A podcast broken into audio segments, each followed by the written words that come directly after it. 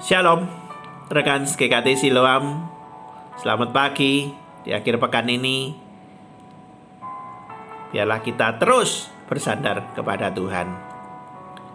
Mari kita berdoa pagi ini dan setelah itu kita merenungkan bagian firman Tuhan.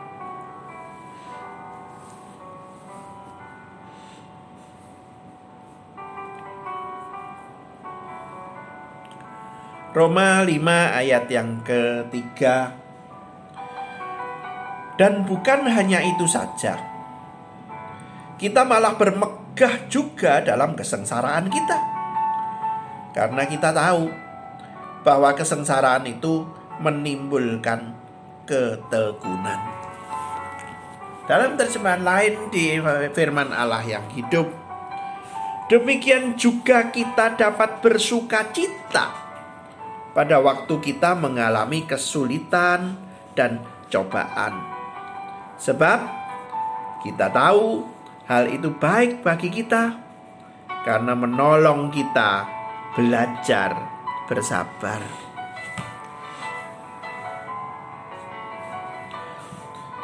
Bersuka cita sewaktu susah memang aneh kedengarannya. Susah sih, Memang aneh bila ditilik dari segi kehidupan gaya dunia ini. Tetapi bila ditilik dari kehidupan Kristen, itu sesuatu yang wajar dan memang seharusnya begitu. Kita tetap dapat bersuka cita dalam kesusahan karena ada keyakinan yang teguh di dalam hati bahwa Tuhan itu peduli terhadap kita.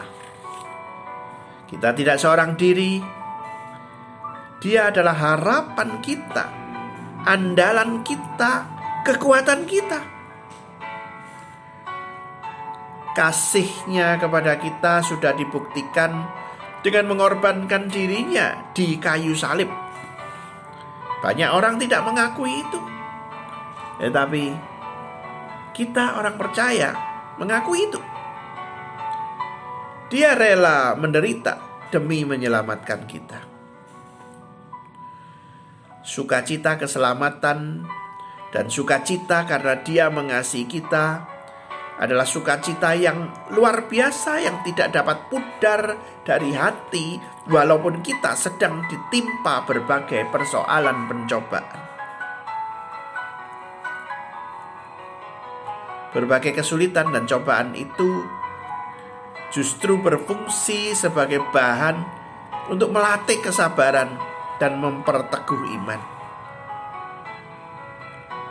Bagaimana kita dapat terbukti sabar atau bagaimana iman dapat terbukti teguh kalau tidak diuji? Kasih kita kepada Tuhan Yesus Kristus pun harus dibuktikan kebenarannya melalui sikap hidup sehari-hari, terutama juga pada waktu kita sedang dalam kesulitan, dalam kesusahan, dalam derita. Penderitaan dapat pula menimpa kita karena kita memberitakan kabar keselamatan yang ada di dalam Tuhan Yesus Kristus. Nah, Rasul Paulus mengalami hal itu. Ia berkata, "Saudara telah diberi kesempatan, bukan saja untuk beriman kepadanya, melainkan juga untuk menderita baginya. Kita bersama-sama dalam perjuangan ini." Itu Filipi 1 ayat 29 30 dalam terjemahan yang berbeda. Rasul Paulus banyak mengalami derita, tetapi ia tetap bersuka cita. Pada saat dia dibelenggu di penjara yang di dalam, dia bisa memuji Tuhan. Ia berkata apa? Bersuka citalah selalu di dalam Tuhan. Bersuka citalah selalu di dalam Tuhan. Bagaimana dengan kita? Mari kita bersuka cita dan di dalam Tuhan Yesus Kristus. Bersuka cita di dalam kesusahan, kesulitan, pencobaan, penderitaan itu bukan hal yang mustahil. Bagaimana dengan kita? Mari kita bersuka cita mempersiapkan ibadah kita pada hari ini untuk esok hari Minggu. Tuhan memberkati kita semuanya. Shalom. Selamat pagi.